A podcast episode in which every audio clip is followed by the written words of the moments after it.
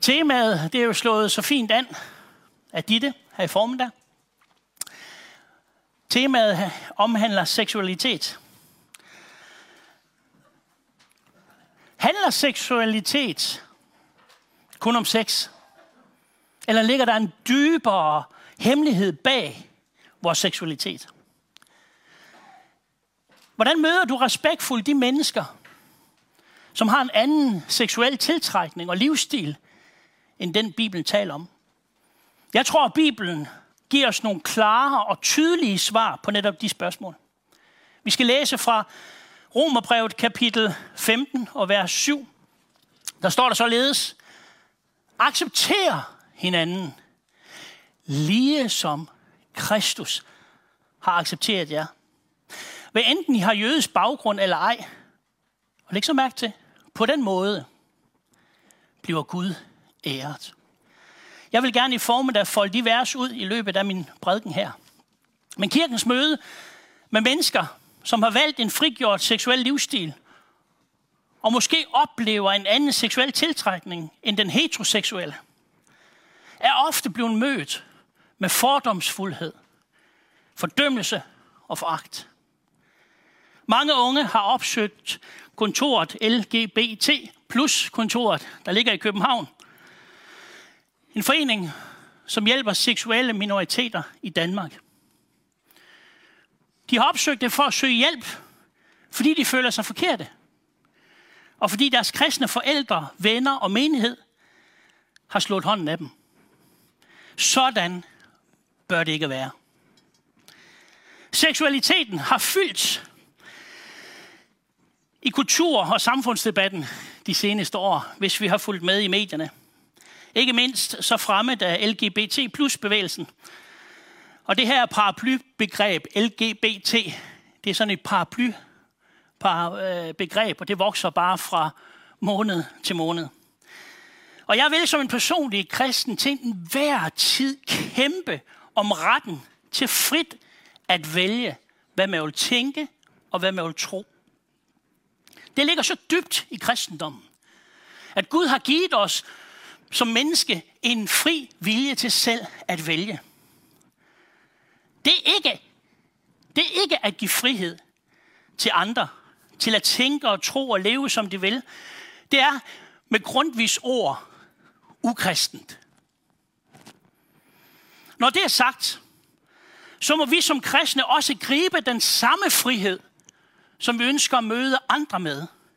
Friheden til at stå fast på de værdier og på det syn på seksualitet og køn og ægteskab, som har været bærende for Jesu efterfølgere i tusindvis af år. I disse her år, der spreder der sig en diskurs om, at enhver har en fundamental ret til at vælge den seksuelle identitet, de tænker bedst beskriver, hvem de er. Vi har gjort seksualiteten det grundlæggende for forståelsen af, hvem vi er. Seksuel adfærd er derfor blevet en primær vej til at kunne udtrykke sig selv.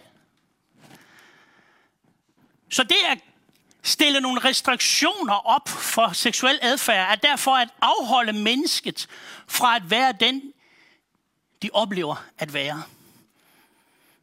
Det er en problematisk, eller en problematisk måde at tænke på.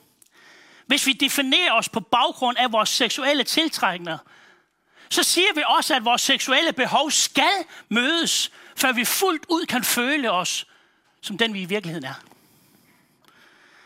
Problemet med det er, at det leder til en tænkning, at livet ikke rigtigt er noget liv, hvis jeg ikke kan, eller jeg ikke har valgt at udleve mig seksuelt så misser jeg simpelthen chancen for at være den, som jeg virkeligheden er. At sige til et menneske,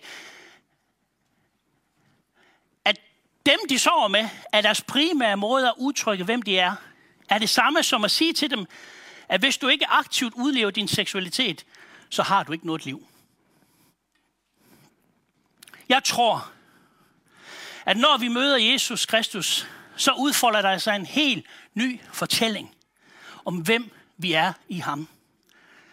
De nye fortællinger bliver identitetsbærende for os. For hvem jeg opfatter mig selv at være. Jeg er ikke begrænset til min seksualitet. Jeg er langt mere. Spørgsmålet, vi skal se på i formiddag, det er, handler seksualiteten om sex? Eller er det langt mere? Ligger der nogle dybe hemmeligheder bag vores seksualitet? Og hvordan møder vi de mennesker, som har valgt at leve på en anden måde end den måde, du og jeg måske har valgt at leve på? Jeg tror i de her vers, som Paulus skrev til Romerbrevet, at der ligger der en dyb hemmelighed, vi skal holde fast ved. Accepter hinanden, siger Paulus. Lige som Kristus har accepteret jer, hvad enten I har jødisk baggrund eller ej, på den måde ære i Gud. Lad os prøve at starte bagfra med det her vers. Hvordan bringer vi Gud ære? Jo, det gør vi ved at acceptere andre. Hvad snakker vi om, når vi snakker om accept? Vi hører meget i medierne ordet tolerance. Og tolerance, det er latin, og det betyder at kunne tåle noget som anderledes. Men Jesus siger ikke, at vi skal tåle noget, der er anderledes. Vi skal acceptere hinanden. Og det her ord, accept, det betyder på grundsproget at være villig til at tage imod. Noget eller nogen, som er anderledes. Så når du møder et andet menneske med accept, så betyder det, at du velvilligt tager imod dem, uden at dømme dem, uden at afvise dem, eller gøre dem. Din accept er altså måden, du vælger at tage imod det, som er anderledes. Med andre ord, så giver du dem retten og pladsen til at være anderledes. Og dermed er vi Gud. I evangelierne, der læser vi om Jesus, hvordan han velvilligt tog imod alle mennesker. Også mennesker, som tænkte anderledes og levede anderledes end det, han gjorde. Han var kendt for sin omsorg for de marginaliserede. Han var kendt for sin omsorg for de oversete og sårbare grupper i samfundet. I kontrast til Jesus, der finder vi de religiøse ledere, fra isærne og de skriftklone på hans tid. De havde så svært ved at håndtere alt det, der var anderledes. De tog afstand fra dem. Afstand fra dem, som troede på en anden måde, end den de selv troede på. De tog afstand fra dem, som levede anderledes, så anderledes ud, og havde en anden seksuel orientering, end den jøderne stod for på den tid. De tog afstand. Men i dyb kontrast til de skriftklogere og farisæerne, så finder vi Jesus, som tog velvilligt imod alle mennesker.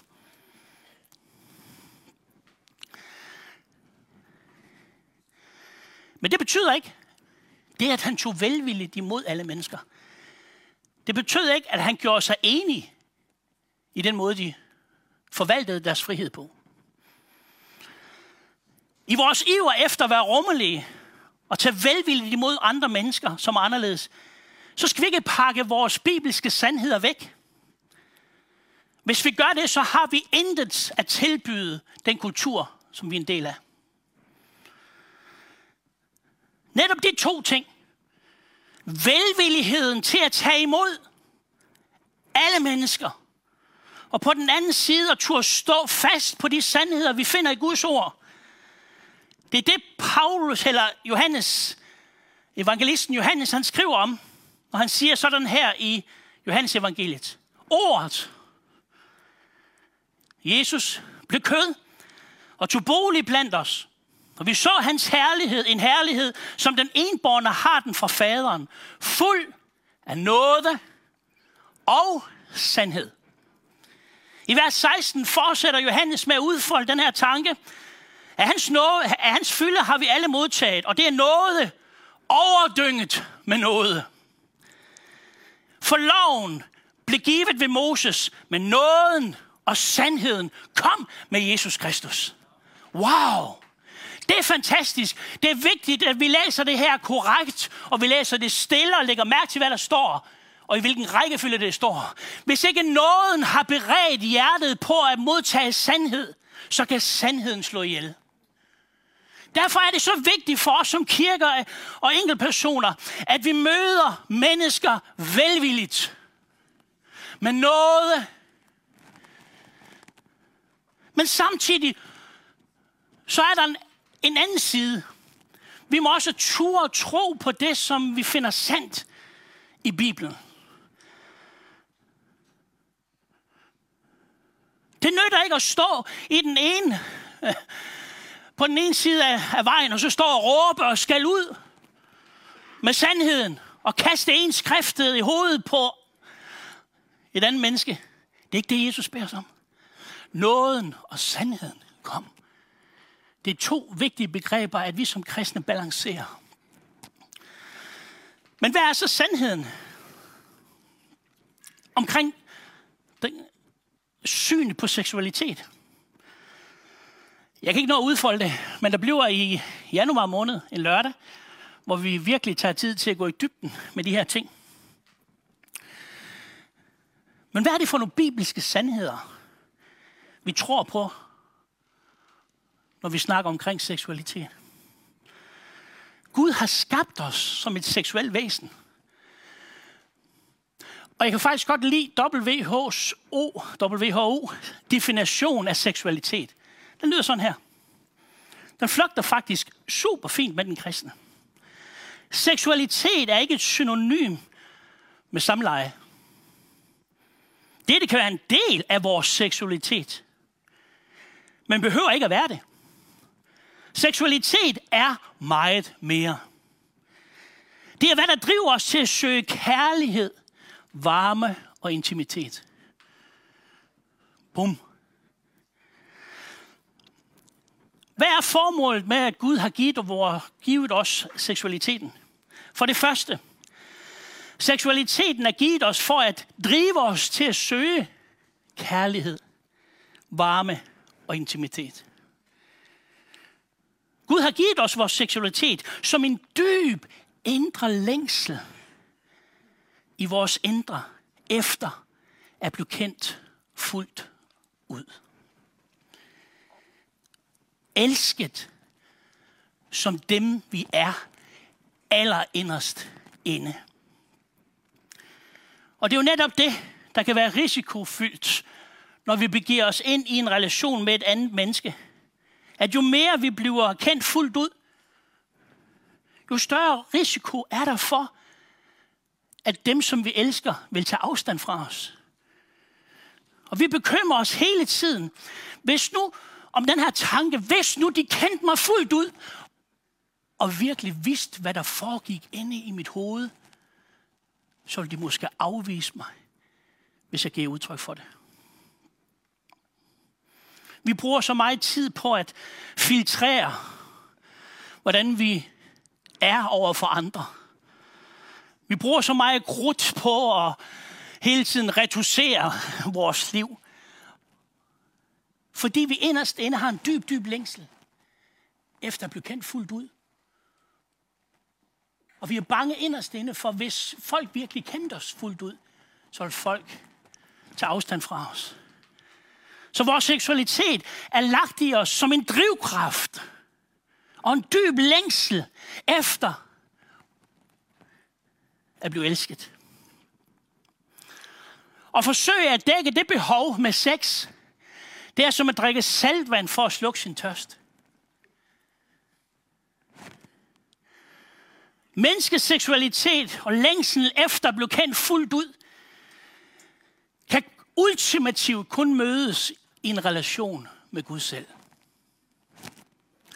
Derfor siger Paulus det her fantastiske i Efeserbrevet. Derfor skal en mand forlade sin far og mor og binde sig til sin hustru, og de to skal blive et kød. Og læg så mærke til, hvad han siger. Dette rummer en stor hemmelighed. Jeg sigter til Kristus og kirken. Wow. Vi kommer til at folde det ud en lørdag i januar. Paulus siger sådan her i Korintherbrevet, ligesom en mand og kvinde bliver et kød, bliver vi et med Kristus, når vi tror på ham. Så den her drift, seksualiteten, som Gud har lagt i os, den her drift efter at søge ind i en intim relation, efter at blive kendt fuldt ud, er kun ultimativt Gud, der kan møde. Når vi bliver et med ham. Fordi i Gud, der finder vi en, som, uen, som kender os fuldt ud, og tager ikke afstand fra os. Så seksualiteten er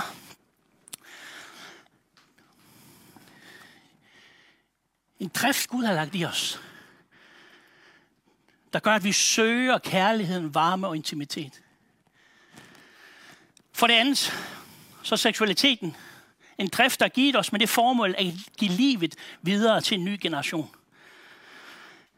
Bibelen siger sådan i 1. Mosebog, Gud skabte mennesket i sit billede. I Guds billede skabte han det.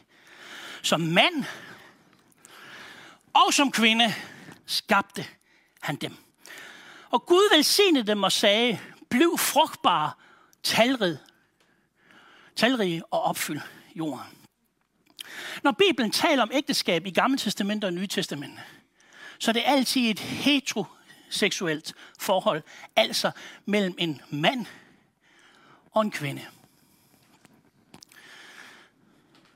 Seksualiteten er givet os for, at vi i en sådan relation kan give liv til en ny generation. Det er derfor, han har lagt en driftende i os. Det er faktisk det eneste bud, vi har kunne holde nogensinde. Bliv mangfoldige og talrige. Så du vil sige, Gud giver os det, der skal til for at opfylde budet. Og det er bare Gud i en nødskal. Han beder os aldrig om at gøre noget, som han ikke også giver kræfter og styrke til. Derfor har han lagt seksualiteten til os, fordi budet lyder, vi skal blive mange på jorden.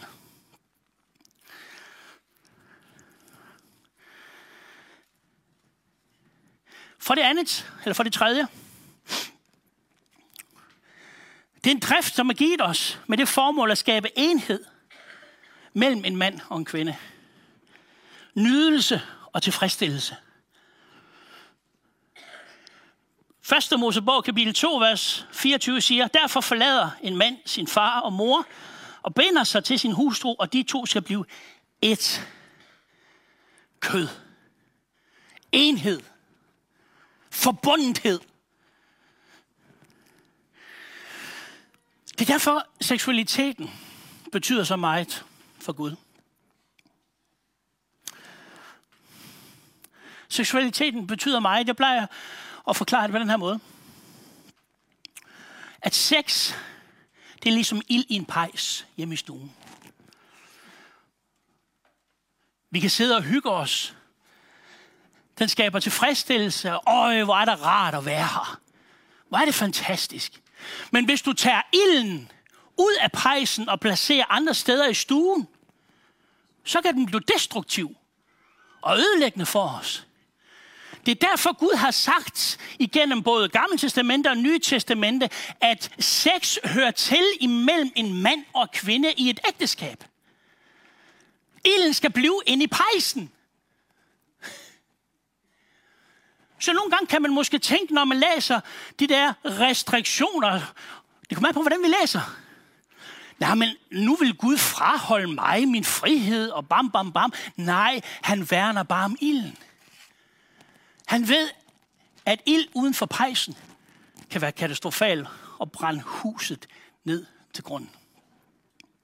Så Gud, Gud har skabt vores seksualitet netop med det formål at skabe enhed imellem en mand og en kvinde. Amen. Det var første gang, der kom lammen her, den her form, der her. Puh, her. Jeg sveder. Nu skal I høre her. Acceptere hinanden. Lige som Kristus. Stop lige en gang. Du lader sig sige, at vi kan gå tilbage i evangelierne og finde ud af, hvordan var det, at Jesus accepterede mennesker. Og det skal vi gøre nu.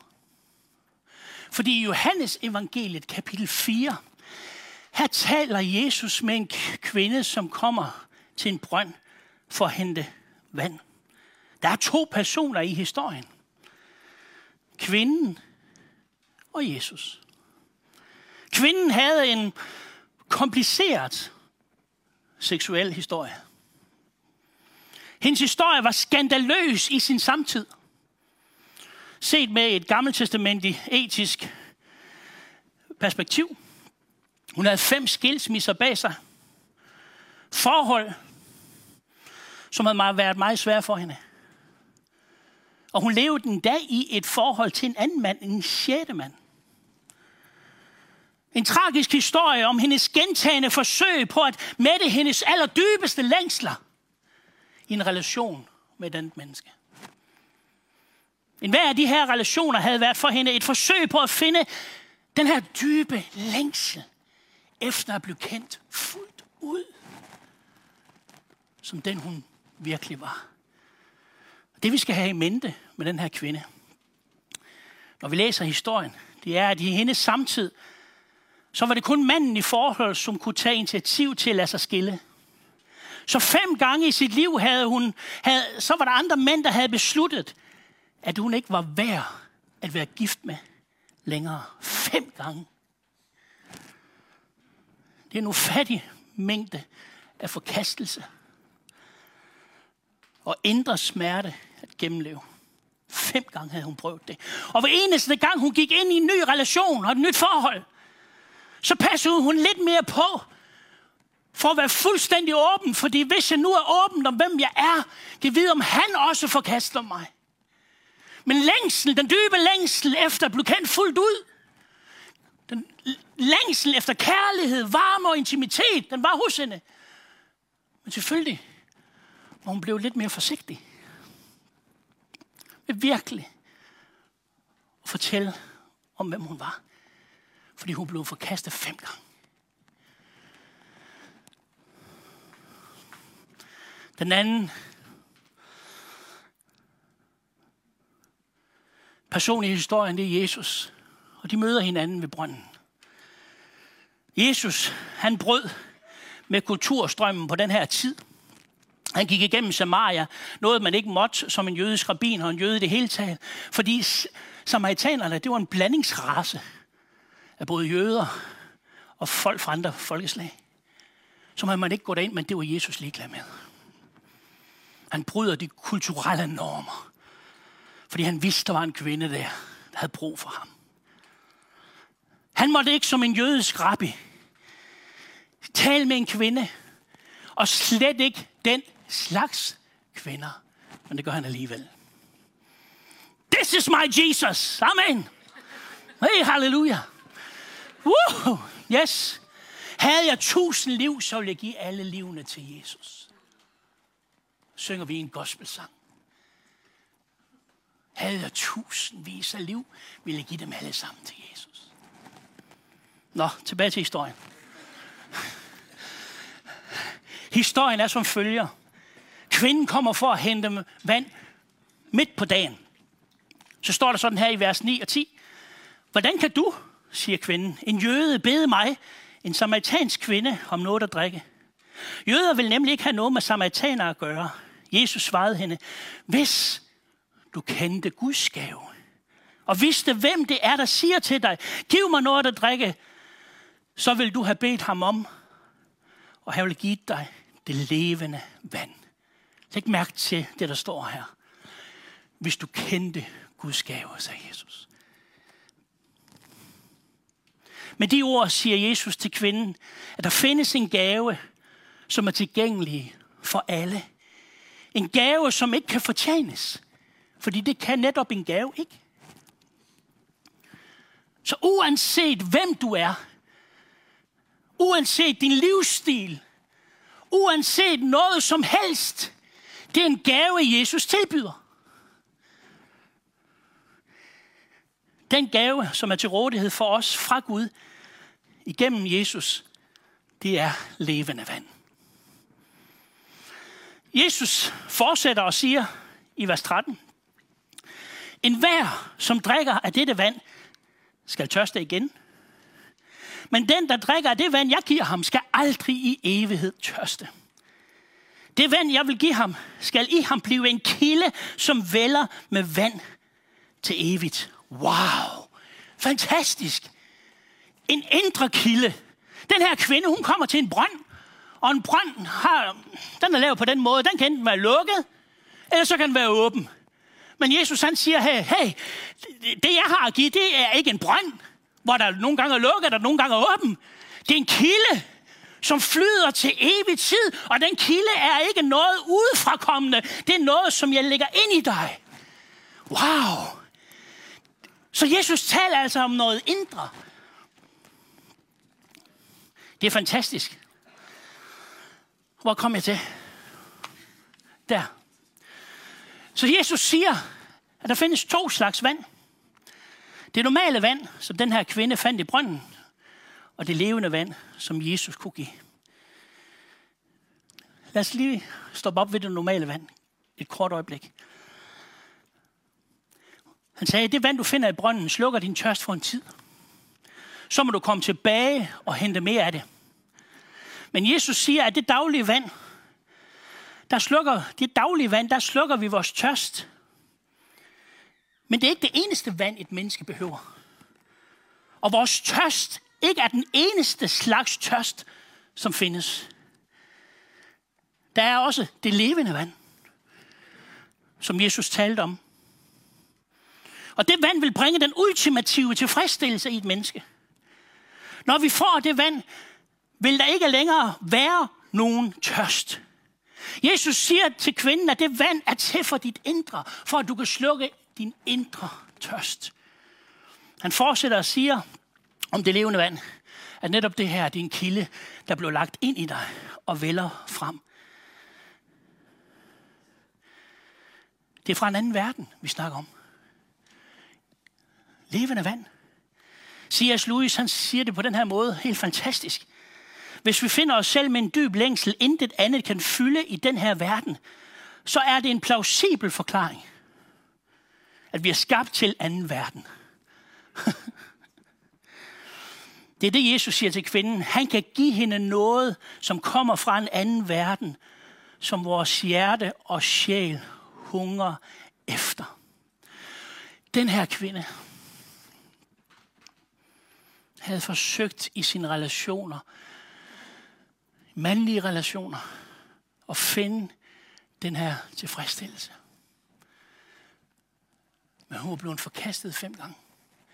Men her ved brønden, her finder hun pludselig en mand, som kender hende fuldt ud. Og ikke forkaster hende. Her møder Jesus den dybeste behov, et menneske har. Længselen efter relation, varme, kærlighed, det er blevet kendt fuldt ud, uden at føle sig skamfuld. Jesus møder kvinden for første gang. Det, som hun har længtes i alle relationerne, hun havde i forhold til mænd. Hun forsøgte, jamen sex må blive være vejen. Jeg må ind i en ny relation. Jeg må have den her dybe længsel, jeg har inderst inde. Sex kan ikke udfylde den dybe længsel. Ultimativt. Ultimativt er det kun en relation med Gud, der kan opfylde den længsel. Men læg mærke til, hvad der skete med kvinden. Han trækker sig ikke tilbage i afsky over hendes komplicerede seksuelle historie. Han tager velvilligt imod hende. Accepterer hinanden, ligesom Kristus har accepteret jer til Guds ære. Kære menighed, det er det, som vi er kaldet til af vor Herre og Mester Jesus Kristus. At følge i hans fodspor og tage velvilligt imod alle mennesker. Uanset hvor anderledes de må syntes at være. Han tog imod alle mennesker. Men på den anden side, så må vi også ture og bruge vores egen frihed til at fortælle mennesker om de værdier, vi finder i Bibelen. Syn på seksualitet, syn på ægteskab, syn på, syn, syn på relationer, som vi finder i Bibelen. Men dybeste set kan sex ikke tilfredsstille menneskets allerdybeste. Gud har lagt et aftryk af ham selv i vores indre. Der er kun én, der kan opfylde det. Det er en relation med den almægtige. Skal vi bede sammen? Himmelske Far, tak fordi du sendte din søn Jesus Kristus herned. Og nåden og sandheden kom med Jesus Kristus. Tak fordi vi som dine disciple, dine efterfølgere, må få lov at leve på samme måde, som du gjorde. At fagne mennesker, fagne de marginaliserede, de oversete og de sårbare grupper i vores samfund favner dem på samme måde, som du gjorde. Og for mange af dem blev mødet med dig et livsforvandlende møde. Hjælp os at tage mennesker med på en rejse hen imod Kristus. Hen imod dig, Jesus. Du er den eneste, der kan forvandle og opfylde den dybeste længsel, som er i dybet af vores indre. Giv os noget til det. Vi vil ikke afslutte vores gudstjeneste uden at give dig, som siger med hjemmefra, eller som er her i salen i dag, mulighed for at sige ja til denne Jesus. Alt det, du skal gøre, det er blot at bede en bøn fra dit hjerte. Hvis du sidder her i salen i dag, så vil jeg gerne opmuntre dig til at bede den bøn stille i dit indre sammen med mig nu. Kære Jesus, tak fordi du har skabt mig og elsker mig. Tak fordi du er den eneste, som kender mig fuldt ud og kan mætte den dybeste længsel efter nærhed, varme og relation. Jeg har valgt at gå min egen vej, men jeg erkender, at jeg behøver dig i mit liv, og beder dig om at tilgive mig.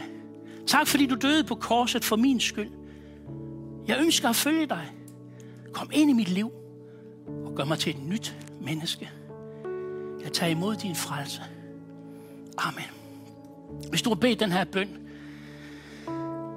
for første gang, så vil vi gerne have i den evangeliske frikirke hjælpe dig med at vokse i troen på Jesus.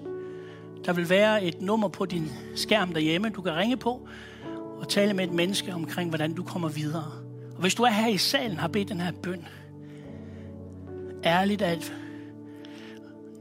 ærligt hjerte for første gang i dit liv, så vil jeg og forbederne herover til venstre gerne byde dig velkommen ind i Guds familie. Så kom og hils på os, og lad os få lov at bede en velsignelsesbøn for dig.